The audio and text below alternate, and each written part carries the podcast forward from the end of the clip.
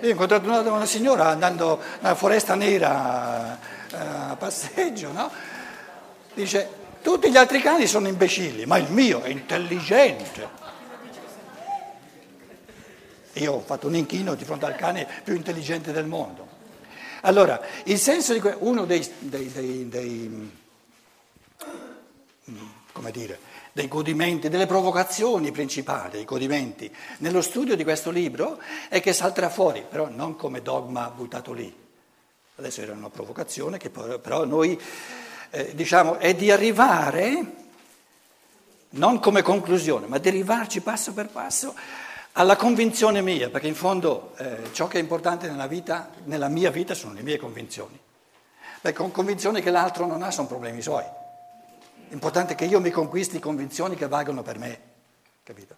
E se l'altro mi dice che le tue convinzioni non valgono nulla, non valgono nulla per lui, ma se per me valgono qualcosa, valgono qualcosa. E arriveremo sempre di più a, a questa che, che, lui ci ha anticipato, no? però vogliamo costruirla un poco a poco, che non basta dire ciò che distingue in assoluto l'umano dall'animale è il pensare perché non è il pensare. Noi quello che stiamo facendo adesso non è il pensare, è il pensare sul pensare. E questo l'animale non lo può fare, perché se lo potesse fare articolerebbe in chiave di linguaggio subito ciò che sta pensando sul pensare. Ma non tutti gli uomini pensano sul pensare.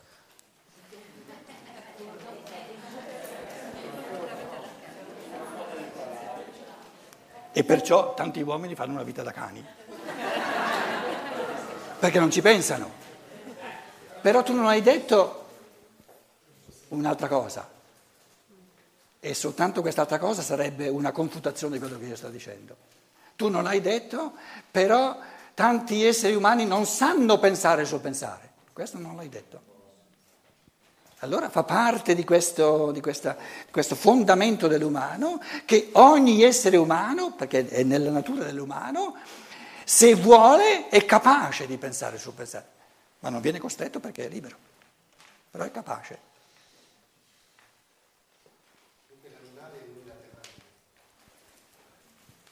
No, animale è animale. Solo l'uomo può essere unilaterale, perché solo l'uomo può omettere frammenti possibili della sua pienezza.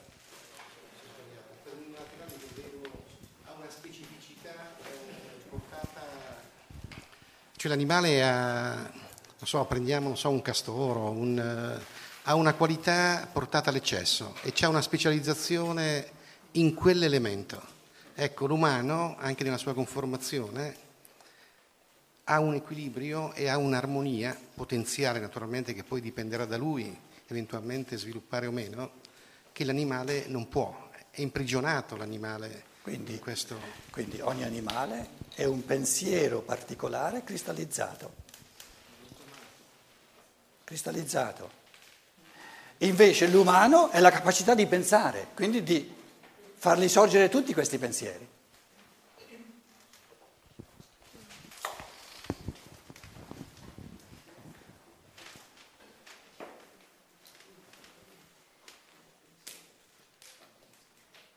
Il lupo il concetto di avidità di Brahma reso visibile. Noi abbiamo il concetto del pensare, abbiamo il concetto di Brahma.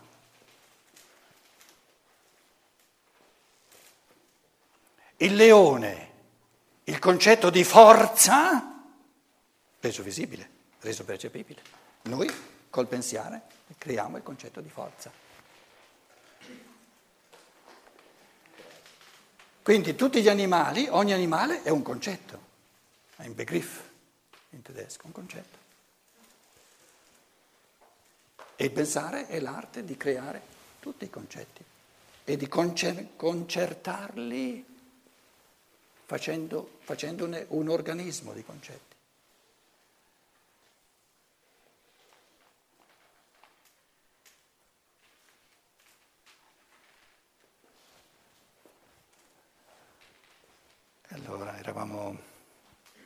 L'altra volta avevo sperato di finire il primo capitolo, invece eravamo arrivati soltanto al quinto paragrafo.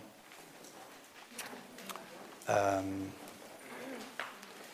il Salvatore ha fatto un, un lavoro, chi uno che ha questo doppio il testo, ah ce l'hai, eh, me lo fai, me lo presti un attimo, me lo faccio vedere.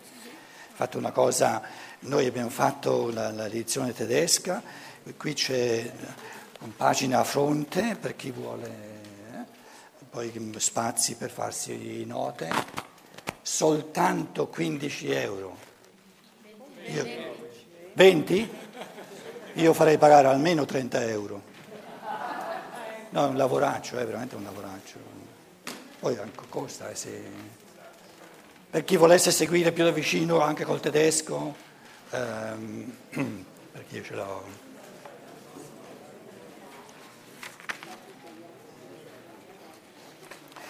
Avevamo visto Spinoza, adesso lasciate parlare un po' me, anche me, vero? Spinoza, Baruch, Spinoza, Baruch significa benedetto in ebraico, Baruch. Spinoza. Un pensatore ehm, brasilia- eh, non brasiliano, portoghese, portoghese, Spinoza. Dice, riassumiamo, l'altra volta abbiamo letto, dice la libertà non esiste, esiste una, una necessità che deriva dalla propria natura, dalla propria natura e in questo senso necessità che deriva, deriva dalla propria natura, questo si chiama libertà, ce l'ha soltanto Dio, libertà, ce l'ha soltanto, solo Dio, solo Dio tra virgolette. il creatore del mondo. Non chiedete a me cosa sia Dio, non ho ancora il eh, citofonino cellulare. Tutti gli altri esseri sono necessitati dall'esterno, necessitati da Dio, per esempio. Dio ha creato la mia natura, non io, necessitati dall'esterno. Quindi Spinoza distingue soltanto tra un determinismo intrinseco all'essere, e soltanto questo si può chiamare libertà, ma non è libero arbitrio, è una libertà necessitata dalla propria natura stessa. E tutti gli altri sono determinati da di fuori, da una natura creata dal creatore. Quindi ciò che gli esseri umani chiamano libertà non esiste, secondo Spinoza. L'altra volta ci siamo chiesti, per, per esempio, il Padre Eterno, Dio,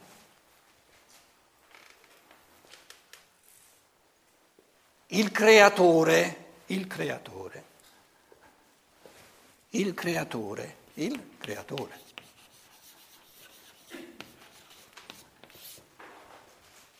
È libero o non è libero di creare il mondo? È libero di creare il mondo o è costretto? È determinato a creare il mondo? Se fosse libero anche di non creare il mondo e non lo crea, non è creatore.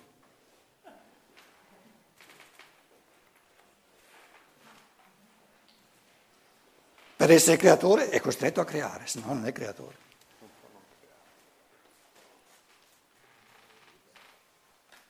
Inutile che mi guardi storto. Eh? Quando noi parliamo di Dio, per esempio, eh, siccome non abbiamo nessuna percezione, il pensiero può inventare tutto quello che vuole, perché manca la percezione. Quindi il pensiero diventa del tutto astratto. Quindi l'unica cosa che noi possiamo dire a Spinoza, lascia in pace il, bravo, il buon Dio. Perché il pensare umano sul divino è pura astrazione, manca la percezione. E vedremo poi nel corso del libro che per approdare a una realtà dobbiamo sempre, il pensare deve sempre avere diciamo, la realtà da due sorgenti opposte, devo avere il dato di percezione e il dato di concetto. Il concetto lo crea il pensare e la percezione mi è data dai sensi che percepiscono. Cosa percepisco io di Dio? Nulla. C'è qui qualcuno che percepisce direttamente qualcosa di Dio?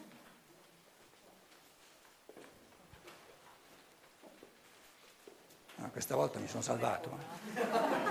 Mi sono salvato. Se no saltano fuori i visionari che dicono no, no, no, io l'ho visto, l'ho visto, l'ho visto. Una volta in, in Germania ho fatto una conferenza sugli angeli, alla fine salta fuori uno con una cassetta, un, con un cito, no, come si chiama, il magnetofono, aveva registrato voci d'angeli.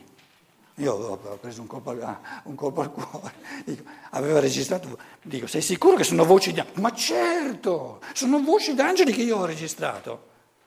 A quel punto io non sapevo più che cosa dire, proprio, ho detto, c'è qualcun altro che ha qualcosa da dire? sono, sono stato salvato in, in, in calcio d'angolo. No? Ciò che è spirituale è spirituale. O facciamo sorgere eh, organi di percezione nello spirituale, oppure stiamo zitti.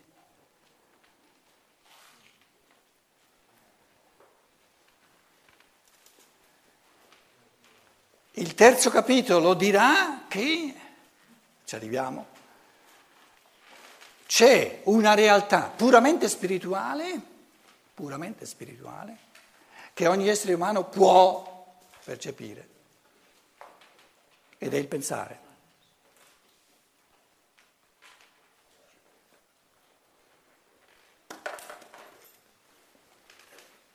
Il pensare, in quanto è attività mia, lo lo creo io, il pensare in me lo creo io e questo creare lo posso percepire per attenzione introspettiva. Usando attenzione introspettiva percepisco, guardo, vedo il mio modo di creare il pensare. Ci arriveremo al terzo capitolo, è molto, molto importante.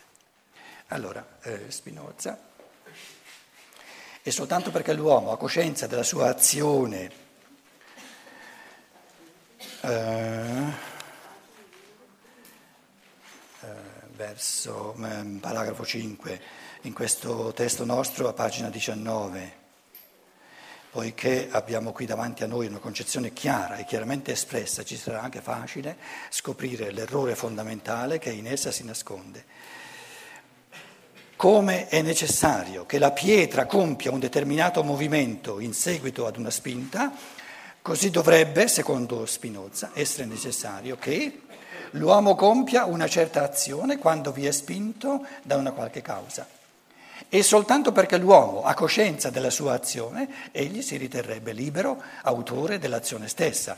Trascurerebbe però di vedere che vi è una causa che lo spinge, a cui egli deve incondizionatamente assoggettarsi. Steiner dice, l'errore di questo ragionamento è presto trovato. Spinoza e tutti quelli che pensano come lui non si accor- dimenticano di notare, non si accorgono, non si rendono conto del fatto che l'uomo non ha soltanto coscienza della propria azione. Quando io faccio qualcosa, l'altra volta avevo inventato un sassolino e gli davo un calcio, mi pare, vero? Quando io faccio qualcosa, non ho soltanto una coscienza dell'azione che faccio, ma ho coscienza dei motivi per cui la faccio. Non soltanto, non sono, non soltanto coscienza di dare, allora qui eh, la pietrina, perché eh, Spinoza usa l'esempio della pietra, non do soltanto un calcetto alla pietra, ma so anche che lo faccio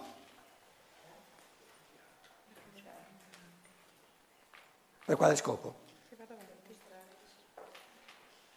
Per far capire a tutta questa gente qui che... Eh, se non ho uno scopo, se non ho un motivo non lo faccio. Quindi Steiner dice è importantissimo, e questa distinzione anche Spinoza non la fa, perché fosse un, stato un, gra- un grande pensatore, però andiamo indietro di 200-300 anni. L'essere umano non ha soltanto la coscienza di ciò che fa, ma ha una coscienza dei motivi per cui la fa. o diciamo può avere coscienza. Perché se la coscienza è minima, se, naturalmente tra, tra, tra un, un, un, un, agire del tutto automatico, senza riflettere sui motivi, quindi eh, diciamo qui la scala dell'umano, zero riflessione sui motivi, perché lo fai? Eh, okay, so che cosa sto facendo, so, non soltanto sto facendo qualcosa, ma so cosa sto facendo. È possibile 0% di di coscienza destra? No. 0% sarebbe saltare fuori dall'umano, uscire dall'umano.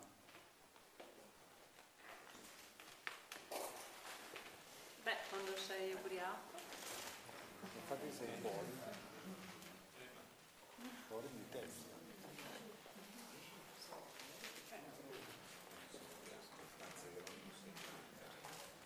Adesso tu vuoi provocarci, giustamente, a dimostrare che almeno l'1% c'è, ma guarda che 1% è pochissimo, eh? Però c'è l'ubriaco,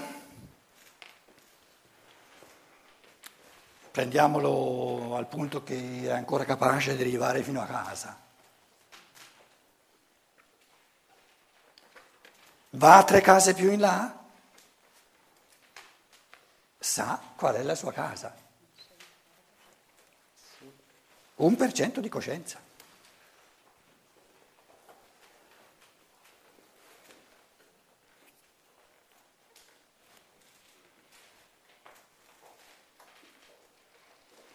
Dove c'è il nulla di coscienza, però questi sono, sono, sono diciamo, gli estremi proprio dell'umano. Il sonnambulo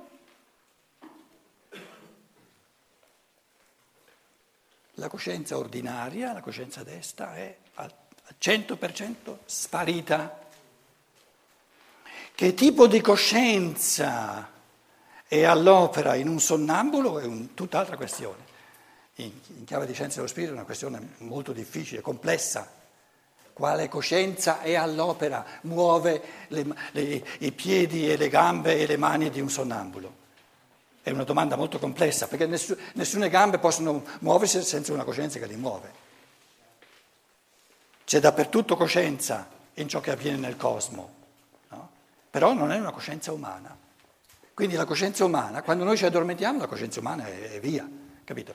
Quando siamo svegli, il, lo 0% non c'è e il 100%, il 100% ci, fa usci- ci farebbe uscire dall'umano, 101% se volete perché sarebbe diciamo, un salire a un gradino, il 100% è lo 0% del gradino superiore. Eh, salto di qualità, qui si comincia al 0% e si va avanti. Quello che voglio dire è questo, che il pensare, la coscienza, è in questo continuo da zero, che non è mai zero fino al 100% con infinite gradazioni. Infinite gradazioni.